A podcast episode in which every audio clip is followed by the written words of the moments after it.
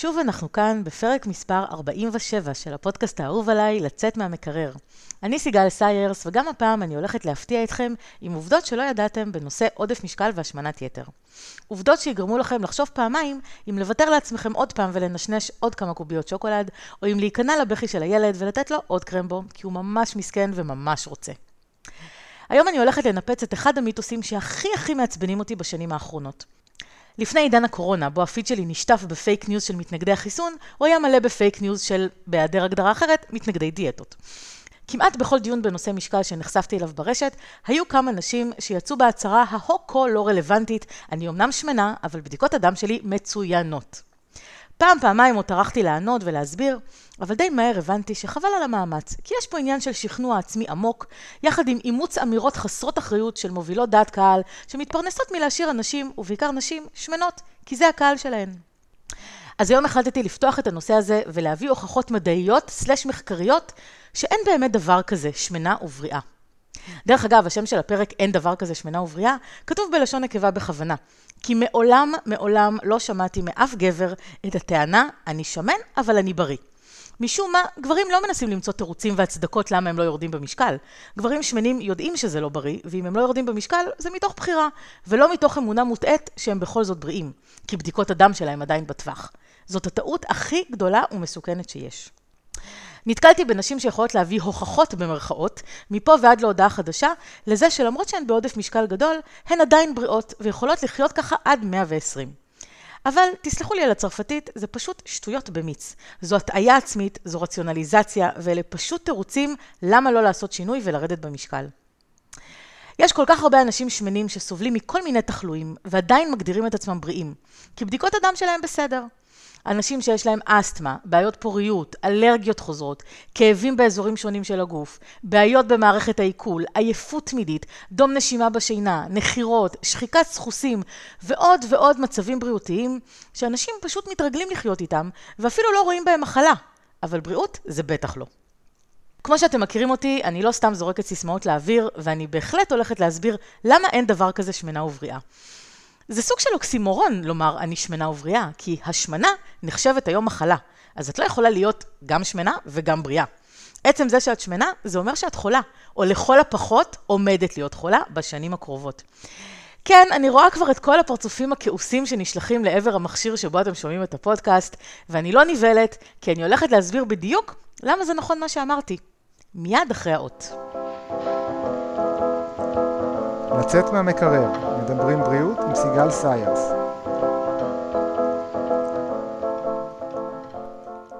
בואו תדקלמו יחד איתי. השכיחות של השמנת יתר עלתה ברחבי העולם במהלך 50 השנים האחרונות, מה שהופך אותה לדאגה מרכזית בנושא בריאות הציבור, תכלס יותר מהקורונה. השמנת יתר קשורה לירידה בתוחלת החיים, בעיקר בגלל שאנשים שמנים נמצאים בסיכון מוגבר לסוכרת מסוג 2, מחלות לב וכלי דם ומספר סוגים של סרטן. אבל לא כל האנשים הסובלים מהשמנת יתר נמצאים בסיכון גבוה יותר לתמותה כרגע. ישנה תת קבוצה של אנשים, שמנים בריאים במרכאות, שמפגינים מה שנקרא בספרות השמנה בריאה מטבולית, Metabolically Healthy Obesity. השמנה בריאה מטבולית מאופיינת בהיעדר הפרעות מטבוליות כמו דיסליפידמיה, שזה עודף שומנים בדם, תנגודת לאינסולין, יתר לחץ דם ופרופיל דלקתי שלילי. בנוסף, קיימת גם תת קבוצה של אנשים בעלי משקל תקין עם פרמטרים מטבוליים לא תקינים. אלה שמפגינים מה שנקרא אי השמנה לא בריאה מבחינה מטבולית.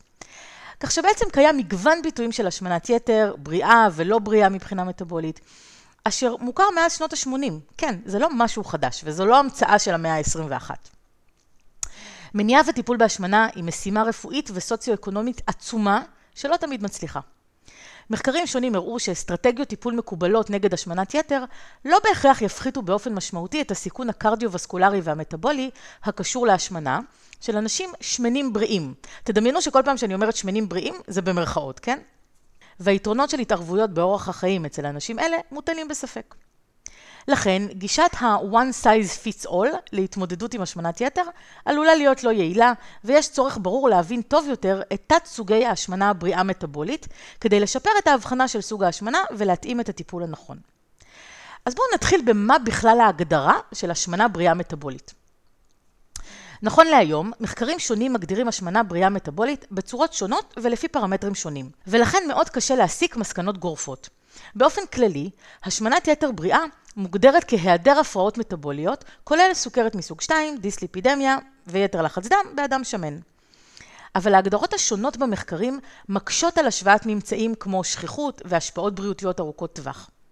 הגדרת הביטוי הקליני של השמנה בריאה מטבולית היא היבט חשוב בחקר המנגנונים שבהם הצטברות שומן בנבדקים שמנים גורמת או תורמת להפרעות מטבוליות ומחלות קרדיו-וסקולריות. לכן, לפני שמסיקים מסקנות, צריך קודם כל לייצר איזושהי הגדרה סטנדרטית של השמנה בריאה מטבולית. אבל בינתיים נעבוד עם מה שיש. איך נדע עד כמה נפוצה השמנה בריאה מטבולית? כמו שאמרתי, הקושי העיקרי בהערכת השכיחות בפועל של השמנה בריאה מטבולית הוא היעדר קונצנזוס הנוגע להגדרתה. אבל כן ראו ששכיחות ההשמנה הבריאה מטבולית הייתה גבוהה יותר בנשים ובאנשים צעירים יותר, וגבוהה יותר באוכלוסיות מאסיה בהשוואה לאוכלוסיות ממוצא לבן או מעורב. האם השמנה בריאה מטבולית נשארת לנצח או שהיא מצב חולף? אז מסתבר שמצב בריאותו של אדם יכול לעבור מבריא מבחינה מטבולית ללא בריא מבחינה מטבולית, ולהפך. מחקרים מראים ש-30 עד 40 אחוז מהאנשים עם השמנה בריאה מטבולית הפכו ללא בריאים תוך 5.5 עד 10 שנות מעקב. מכיוון שקיימת הצטברות של ראיות המצביעות על כך שהשמנה בריאה מטבולית אינה מצב סטטי, ניסו להתמקד במשתנים המנבאים הידרדרות מטבולית למצב הלא בריא. מצאו שהגורמים שניבאו את המעבר מהשמנה בריאה מטבולית להשמנה שאינה בריאה מטבולית היו עלייה ב-BMI, עלייה בהיקף מותניים ועלייה ביחס בין המותניים לירכיים. לעומת זאת, שילוב של אורח חיים בריא, כולל תזונה בריאה, רמה גבוהה של פעילות גופנית, ללא עישון, סייע במניעת ההידרדרות. לכן, שמירה על גורמים אלה אצל אנשים עם השמנה בריאה מטבולית עשויה להאט את ההתקדמות למצב לא בריא, ובינינו גם לגרום להם לרדת במשקל, שזה כשלעצמו כבר מוריד את הסיכון משמעותית. השמנת יתר היא הפרעה מולטי פקטוריאלית, שמושפעת מאינטראקציה בין גורמים גנטיים, התנהגותיים וסביבתיים, כמו למשל תכנות עוברי, דיברנו על זה בפרק מספר 25, שליטה בתיאבון, הוצאת אנרגיה, זמינות המזון וההרכב התזונתי. גורמים אלה והאינטראקציות ביניהם מובילים לגידול במסת השומן, בגלל שנוצרים יותר תאי שומן, וכל אחד מהם יכול להכיל נפח ממוצע גדול יותר. אצל רוב האנשים הסובלים מהשמנת יתר, יש חריגה מעל יכולת האחסון המקסימלית של תאי השומן, ושומן עלול להצטבר מחוץ לתאים, במאגרי שומן מסביב לאיברים הפנימיים, כמו הכבד, השריר ותאי בטא בלבלב. לעומת זאת, באנשים שמנים בריאים, לרקמת השומן התת-עורית יש את היכולת הפנימית להתרחב, מה שמוביל לשימור הרגישות לאינסולין, שזה אחד הדברים שמשפיעים על הבריאות. אבל לצערנו, עוד לא ידוע הרבה על המנגנון הזה. האם להשמנה בריאה מטבולית יש תחזית חיובית? אז מסתבר שזה מאוד מאוד תלוי בכל מיני פרמטרים ספציפיים אצל הבן אדם הנבדק. למשל, לאחרונה הוכח שאנשים שמנים בריאים נמצאים בסיכון גבוה משמעותית לסוכרת מסוג 2 יחסית לאנשים במשקל תקין. אבל הסיכון שלהם השתנה בהתאם לדרגת הדלקת המערכתית, זה נבדק על ידי רמות CRP בדם, וגם בהתאם לדרגת הכבד השומני.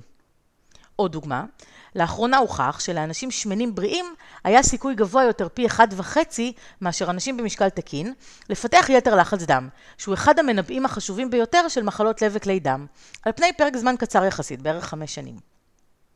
דוגמה נוספת, השמנת יתר היא גורם סיכון ידוע לאובדן תפקוד כלייתי מתקדם, שבתורו מגביר את הסיכון למחלות לב וכלי דם, אפילו עם אי ספיקת כליות קלה. עד עכשיו, מעט מחקרים חקרו את הסיכון לאובדן תפקוד כלייתי מתקדם אצל אנשים עם השמנה בריאה מטבולית. אבל המחקרים שנערכו הוכיחו שפרופיל מטבולי בריא אינו מגן על מבוגרים שמנים מלפתח אובדן תפקוד כלייתי מתקדם.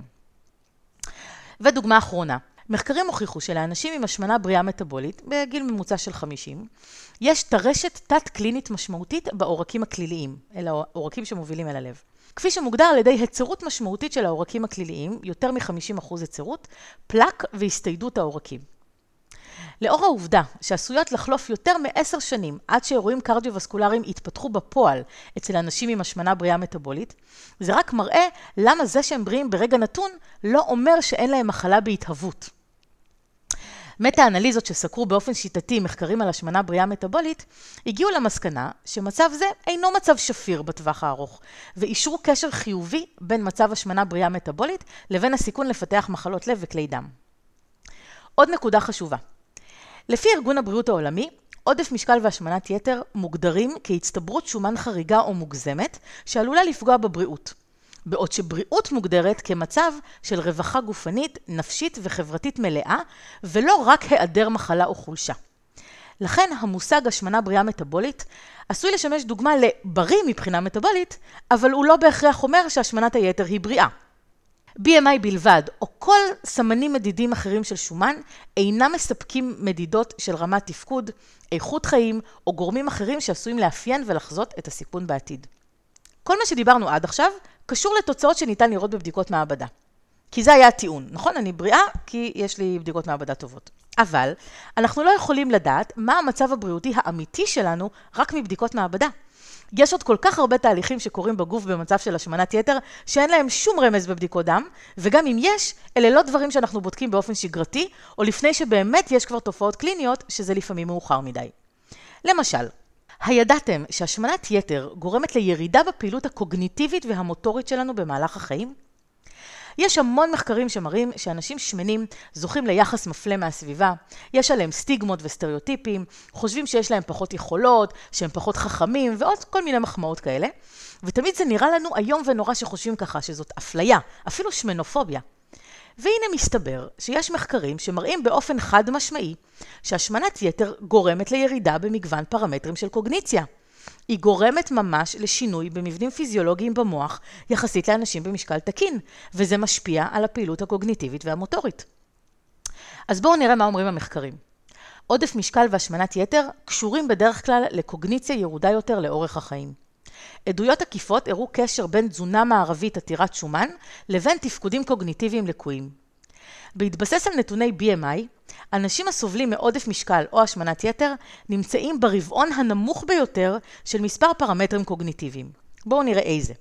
הראשון הוא קוגניציה גלובלית. זה אומר אוריינטציה ותשומת לב, זיכרון, דיבור שוטף, שפה ויכולת ויזואלית מרחבית. השני הוא זיכרון מושהה. זאת היכולת לאסוף מידע שנרכש קודם לכן, או עד כמה אנחנו מאבדים מידע שצברנו בעבר. השלישי הוא זיכרון מיידי. מה שאנחנו זוכרים מיד לאחר שלמדנו אותו. כמו שאנחנו לומדים חומר למבחן ואנחנו זוכרים אותו למבחן, אם אנחנו לא זוכרים אותו אחרי המבחן, זה אומר שהוא לא הפך לזיכרון קבוע. אז אנחנו מדברים פה על פגיעה בזיכרון המיידי. והרביעי, אינטליגנציה, היכולת לרכוש וליישם ידע ומיומנויות. מלבד BMI, מדדי שומן אחרים קשורים גם הם לביצועים קוגניטיביים ולשינויים במוח. רמת השומן הוויסרלי, זו רקמת השומן שמקיפה את האיברים הפנימיים שלנו, נמצאת בקשר הפוך עם זיכרון מילולי ותשומת לב. שומן ויסרלי גבוה קשור להיפוקמפוס קטן יותר. ההיפוקמפוס הוא אזור במוח שנמצא באונה הטמפורלית, זו אונת הרקה. יש לנו כזאת בכל צד של הגולגולת בצידי הרקות. הוא אחראי על למידה, זיכרון וניווט, וכנראה גם מבסס תהליכים מתקדמים יותר של עיבוד מידע חושי ותהליכי חשיבה. מצאו שככל שיחס המותניים לירכיים גדול יותר, כך נפח ההיפוקמפוס קטן יותר. וכן, ככל שיחס המותניים לירכיים גדול יותר, כך מופיעים אזורים גדולים יותר של חומר לבן במוח, שזו תופעה שאופיינית לאלצהיימר ולהזדקנות. בהשוואה ל-BMI, לשומן בטני יש אפילו קשר חזק יותר עם הסיכון לפתח ליקוי קוגניטיבי ודמנציה בנשים. מחקרי הדמיית עצבים מדגימים תהליכי ניוון באזורים שונים וחשובים של המוח אצל אנשים מבוגרים עם השמנת יתר. עלייה ב-BMI קשורה לפעילות מטבולית נמוכה יותר באזורים שונים של המוח, ונפח קטן יותר של חומר אפור, gray matter, באזורים מסוימים, קשור לביצועים ניהוליים גרועים יותר בנשים שמנות. לאנשים עם BMI גבוה יותר באמצע החיים, ככה גיל 40-50, יש קוגניציה גלובלית נמוכה יותר מאשר לאנשים רזים יותר. והשמנת יתר באמצע החיים קשורה להזדקנות קוגניטיבית מואצת. גם הגיל וגם ה-BMI תורמים באופן בלתי תלוי זה בזה לירידה בנפח המוח בבגרות. סביר יותר שלאדם מבוגר יהיו יכולות קוגניטיביות נמוכות יותר אם הוא סבל מעודף משקל או השמנת יתר בגיל העמידה. השמנת יתר באמצע החיים קשורה לקצב מוגבר של הידרדרות בתפקודים ניהוליים, ועלייה ביחס מותניים לירכיים קשורה לירידה משמעותית בנפח המוח הכולל. BMI תקין, היקף מותניים נמוך יותר ומסה רזה גדולה יותר, קשורים להידרדרות קוגניטיבית איטית יותר. עודף משקל או השמנה באמצע החיים, במיוחד עם אי תקינות מטבולית, קשור לסיכון גבוה יותר לדמנציה בגיל מבוגר. יתרה מכך, BMI גבוה באמצע החיים קשור להפרעות בנוירונים ובמיילין, שזאת שכבה של חלבונים ושומנים שמקיפה את הנוירונים, מבודדת אותם ומגינה עליהם. לכן אמצע החיים הוא תקופה קריטית שבה מצב עודף המשקל יכול לחזות את התפקודים הקוגניטיביים ואת בריאות המוח של הבן אדם בשלב מאוחר יותר. אז אם אתם בגיל 40-50, זה הזמן לעשות את השינוי ולרדת במשקל למען עתיד טוב יותר. זו לא קלישאה ולא סיסמת מכירות, זה ממצא מדעי. ומה עם הילדים? האם אנחנו צריכים לעזוב אותם לנפשם, לתת להם להשמין, כדי לא לפגוע בנפשם הרכה ולא ליצור להם הפרעות אכילה בעתיד? בואו נראה. השמנת יתר בילדות קשורה לביצועים ירודים מבחינת תפקוד ביצועי, קשב, תפיסה מרחבית, מתמטיקה וקריאה. למתבגרים שמנים יש ליקויים במגוון תפקודים קוגניטיביים, כמו קשב ותפקודים ביצועיים. המחקרים הראו שחשיפה מוקדמת לתזונה עתירת שומן עלולה להזיק במיוחד לקוגניציה. אבל מלבד הקוגניציה, השמנת יתר משפיעה גם על יכולות השליטה המוטוריות, ומדרדרת את התפקודים היומיומיים והבריאות היומיומית. ילדים הסובלים מהשמנת יתר או עודף משקל, הם בעלי יכולת מופחתת בשליטה מוטורית גסה ועדינה, ויש להם עיכוב בהתפתחות המוטורית. לבנים שמנים יש כישורים מוטוריים גרועים יותר ותפקוד מופחת בחיי היומיום. בנות שמנות בכיתות ו' וז' משתתפות בפחות פעילות גופנית ופחות נהנות ממנה. לילדים עם BMI גבוה יש רמה נמוכה יותר של ריצה, שהיא מיומנות מוטורית בסיסית שעליה מבוססת למידה של מיומנויות מוטוריות מורכבות. המחקרים גילו שלילדים הסובלים מעודף משקל או השמנת יתר, יש סטטיסטית הרבה פחות שליטה בכל המיומנויות המוטוריות הבסיסיות, במיוחד בריצה, החלקה, קפיצה, כדרור ובעיטה. בנוסף ל-BMI, היקף המותניים קשור גם הוא ליכולת של ילדים ומתבגרים לבצע מיומנויות מוטוריות בסיסיות. קיים קשר הפוך בין BMI לבין דיוק מוטורי עדין, שיווי משקל, מהירות ריצה, זריזות וכוח בכיתות א'. לילדים שמנים יש גם קושי ביציבה ובקואורדינציה ותלות מוגברת בראייה בזמן תנועה יחסית לילדים שאינם שמנים. מחקרים רבים הראו באמצעות פרמטרים שונים שבאופן כללי אנשים שמנים נדרשים להשקיע הרבה יותר תשומת לב כדי לשמור על שיווי משקל במהלך עמידה. כלומר, אנשים שמנים צורכים משאבי קשב רבים יותר כדי לפצות על החסרים המוטוריים שלהם. אז ממה נובע הקשר בין עודף משקל, השמנת יתר וההשפעה שלהם על המוח? בלי להיכנס ליותר מדי פרטים, ותאמינו לי שיש הרבה פרטים להיכנס אליהם בנושא הזה, רקמת השומן מייצרת חומרים רבים לתהליך חילוף החומרים ולתהליכי דלקת. החומרים האלה יכולים לחצות את מחסום ה-BBB, ה-Blood Brain Barrier, ולהשפיע על תפקודים קוגניטיביים באמצעות דלקת עצבית. בנוסף, דיאטה עתירת שומן גורמת לירידה בפקטורים רבים שדרושים לשרידות תאי העצב, להתמיינות שלהם, ליצירת קשרים חדשים, ובאופן כללי לפלסטיות של המוח, שזאת היכולת שלו להיות גמיש ולהשתנות כל הזמן מבנית ותפקודית. תוצאות מחקרים הראו ששינוי פלסטיות המוח הקשור להשמנה הוא נושא מורכב, שעלול לגרום לנזק קבוע לאנשים בגילאים צעירים. לכן, זה דווקא אופטימלי להילחם בהשמנת יתר במהלך הילדות, ולא ליפול לקלישאות כמו לא עושים דיאטה בגיל צעיר. כמובן שאני מדברת רק על ילדים שסובלים מעודף משקל אמיתי, וחשוב מאוד לטפל בזה בגיל צעיר באמצעות איש מקצוע מוסמך, שיעניק ליווי עדין ורגיש כדי לא ליצור הפרעות אכילה בעתיד. אז האם עדיין יש מישהו מהמאזינים של הפודקאסט הזה שחושב שיש דבר כזה שמן ובריא? אתם מוזמנים לכתוב לי כמובן, ואני מאוד אשמח אה, לדעת מה אתם חושבים ולענות לכם אפילו. אני מאוד אשמח אם בפעם הבאה שתיתקלו באמירה כזאת ברשתות החברתיות, אני שמנה ובריאה על שלל הטיותיה, תשימו בתגובה קישור לפרק הזה. אולי נצליח ביחד לשנות את התפיסה המוטעית הזאת. זהו חברים, עוד פרק הגיע לסיומו. אני מקווה שנהניתם והחכמתם. דרך אגב, העליתי את סיכום הפרק גם לבלוג באתר שלי, אני אשים לכם קישור בתיאור הפרק, למי שרוצה לחזור ולקרוא את מה שאמרתי. ואם עוד לא עשיתם את זה, אתם מוזמנים להצטרף לקבוצת הפייסבוק, לצאת מהמקרר, יורדים במשקל ביחד. אני יודעת שבזמן האחרון העליתי שם פחות תכנים, בגלל עומס שיש לי, אבל אני אחזור להעלות בקרוב, ויש שם המון המון חומרים שכבר העליתי בעבר, אז אתם מוזמנים לדפדף אחורה. תהיו טובים, תתחסנו, תשמרו מרחק ותשמרו על עצמכם. נתראה בפרק הבא. יאללה ביי.